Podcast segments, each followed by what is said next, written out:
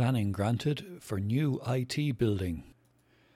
A mammoth health science building, along with a running track, has been approved for Carlow IT. Carlow County Council has granted planning permission for a new four story educational health science building. The 6,133 square metre facility will be on the IT Carlow campus and partly on the footprint of the old VEC school building. The building will be comprised of science laboratories, clinics, sports and health science spaces, including large gym, labs, and running track, and administration rooms with a central roof lit social space on the upper floors and large entrance hall. The site will be accessed by an existing vehicular entrance to IT Carlow off the Kilkenny Road. The application will also include 176 bicycle parking spaces to serve the building. The Green Road Residents Associations had objected to the proposal, claiming there would be a loss of almost 38 car park bays in the project. Residents have had long standing complaints regarding spillover parking from the Institute outside their homes. IT hopes to get university status within 15 months. Article by Suzanne Pender. An objective has been set out this week to establish the Technological University of the Southeast on the 1st of January 2022. The chairpersons of the governing bodies and the presidents of both Institute of Technology Carlow and Waterford Institute of Technology this week announced the objective in a briefing note to business and other community leaders. Stating that the institutes are now in the final stages of establishing the Technological University, TU, the briefing note states that both institutes will apply to the Minister for Higher Education in late spring or early summer of 2021 for an order to establish the university. That application will set in motion a series of steps, including a review by a panel of international experts and a formal decision by the Minister next summer. A period of time will then be required to prepare fully for Establishment Day and to appoint a president for the new university. To bolster the chances of success, the institutes announced a range of structural changes to the project including the setting up of a project office with a project executive director and the organisation of the project into seven work streams, each of which will be jointly led by a senior executive from each of the institutes. An eighth work stream will be led by the presidents of the students' unions. Wide ranging staff engagement will be supported and encouraged through a series of working groups in each work stream. A joint governing body steering group will oversee the project as at present. The briefing note ends by committing the institutes to continued interaction with the stakeholders. It states, Our objective is that on the 1st of January 2022, the Minister will establish the university. We have a high level of confidence that we will achieve TU status within this time. Our confidence is based upon the commitment of our staff and students, who have already contributed so much to its achievement, and to the support, directly and indirectly, of our most valued stakeholders. Students' Union TV goes live at IT Carlow. Article by Michael Tracy. A new broadcasting network at IT Carlow aims to entertain and inform students during this strange academic year. The IT Carlow Students Union, ITCSU, has launched its broadcasting network with Students Union TV, SUTV, and SU Podcast, and will release new content each week. SUTV will have a range of different shows from live music and interactive quizzes to Adulting 101. It will also feature a range of healthy cooking shows, home workouts, and life hacks. Similarly, the SU podcast will host music acts, authors, actors, and comedians, as well as introducing students to staff from the college. no matter what, there will be something for everyone. One podcast featured Beat FM's Debbie Ridgard talking about the media, while another was entitled Meet the Staff. ITCSU Administrator John Murphy said that each student union member brought their own passion and interest to the ITCSU broadcasting network. There are five of us in the Students' Union, each on different courses and backgrounds. I did media and PR, and as a result was very interested to speak to Debbie. Our president, Thomas Drury, has done the sports course and would be trying to get in athletes and coaches for the podcast. While students will be attending IT Carlow for practical classes, much of their learning will be done online. It is hoped that the podcast and videos will help foster that strong bond between students and the IT. John added, There are students who cannot come in due to underlying health conditions, or there could be another lockdown. This is about feeling part of the college, feeling part of the college community. The new ITCSU Broadcasting Network is set to be a huge resource and outlet for students during these strange and difficult times. The podcasts and videos can be found on www.itcsu.ie. Generous farmers produce the goods every weekend to help people in need. Article by Michael Tracy. Carlow Farmers Market is donating produce to help local people in need every weekend. High quality food, including vegetables, bread, scones, meat, fish, pickles, and chutneys, has gone to local elderly people and families since the market reopened in late May. The initiative is a joint venture with Carlow Development Partnership and the Carlow Older Persons Forum.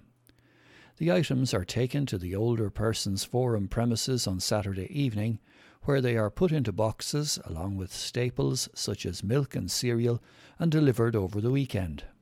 Ballon Eggs has also come on board, donating dozens of eggs on a weekly basis. Annette Fox of Carlow Development Partnership said, It just shows a community coming together. The farmers' market didn't have to do this. They have been terribly impacted, yet one of the first to give back and help. That is what community is all about.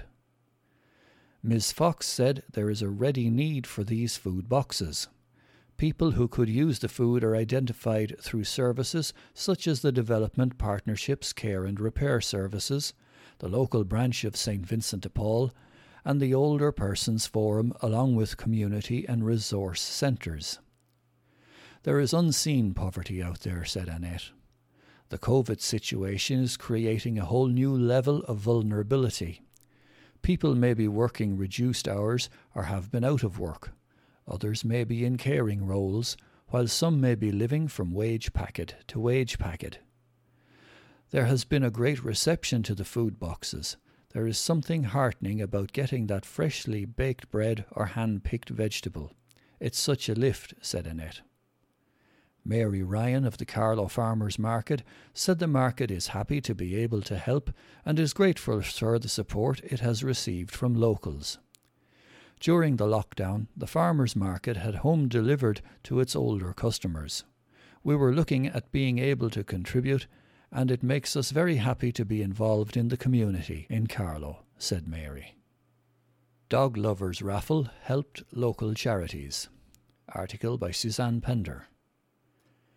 A commitment to support a number of local charities is a promise that had to be honoured despite all the challenges of 2020. That was the encouraging approach of Cumann Madraí Oibre na hÉireann, or the Irish Association of Working Dogs, which pulled together recently to raise funds for five charities, including two from Carlow. The national organisation has a number of members from County Carlow and had planned a show in Fenniscourt, Bagenalstown back in March. However, when COVID 19 struck, the show had to be cancelled. Another of their shows was cancelled in June, while their biggest show of the year, a two day event to take place in November, now seems unlikely to go ahead.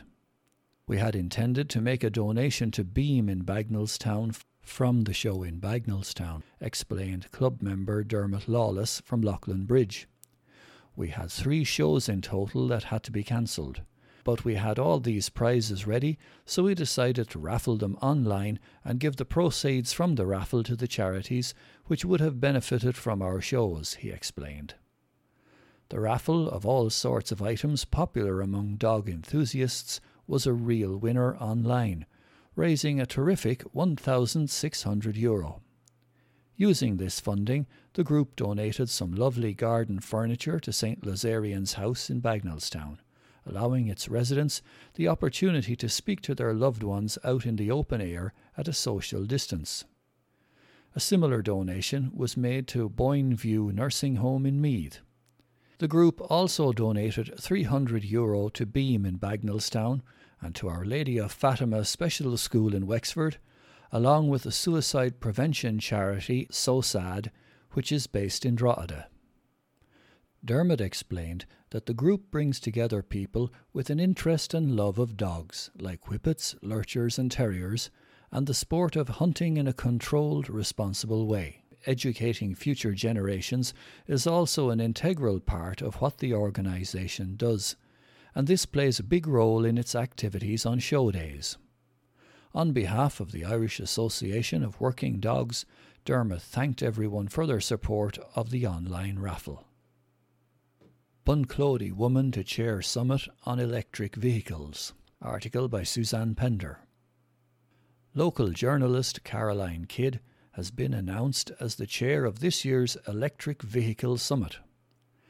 The event, organised by iQuest and Business Post Live, is a high level business forum to discuss the future of electric vehicles, EVs, in Ireland, based on the dual themes of business engagement and thought leadership among the most senior, influential, and informed people in the sector.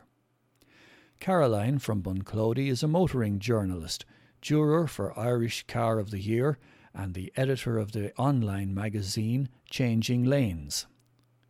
Caroline founded Changing Lanes in 2014 as a simple automotive blog where she could share her passion for cars.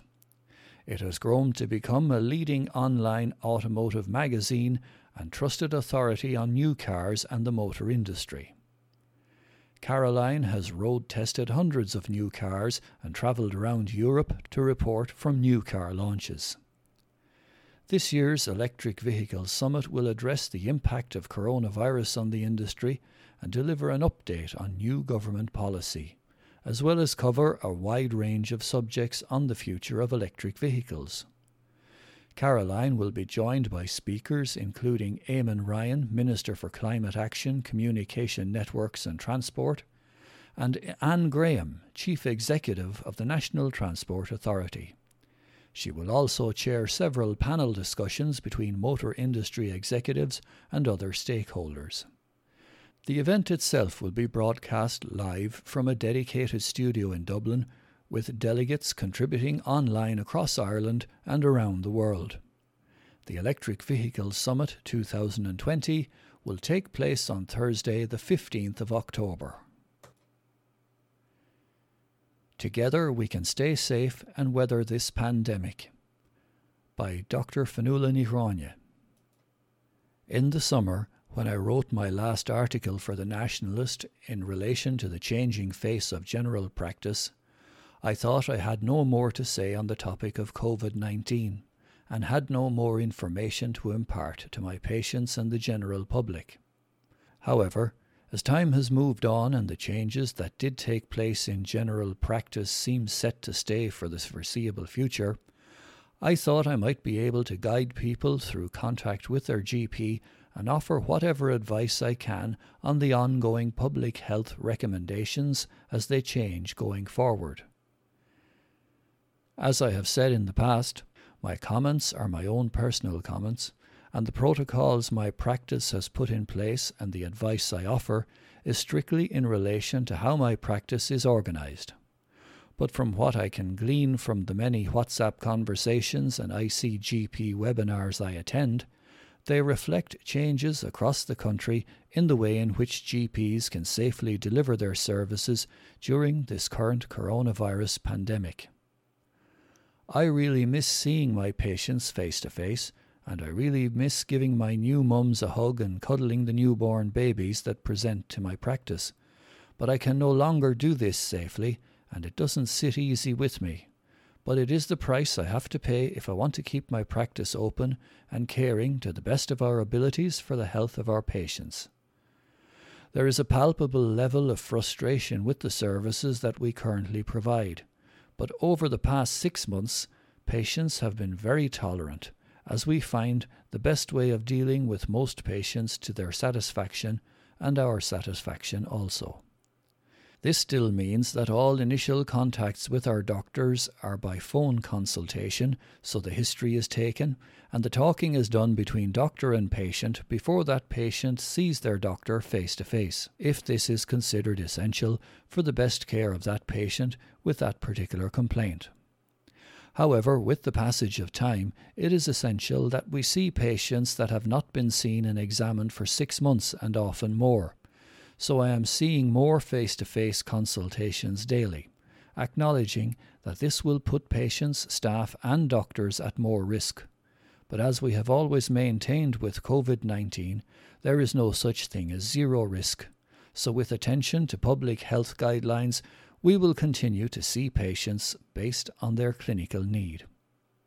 Unfortunately, a lot of our consultations are now in relation to mental health issues, and our access to psychological therapies is appallingly lacking, especially for public patients. Such consultations are not quick and inevitably need to be conducted by phone or video link as much as is possible, again for obvious safety reasons. Thankfully, generally patients will now know their own doctor well enough to engage in such a consultation by phone, and to date the outcomes have been to the satisfaction of the majority of our patients. There are so many other issues I would like to address in the coming weeks. As the winter approaches and we as GPs dread the workload that that usually entailed before COVID 19 ever arrived on our shores. We would ask everyone to continue to be patient with the service GPs are trying really hard to provide safely and effectively to a huge number of patients contacting us on a daily basis.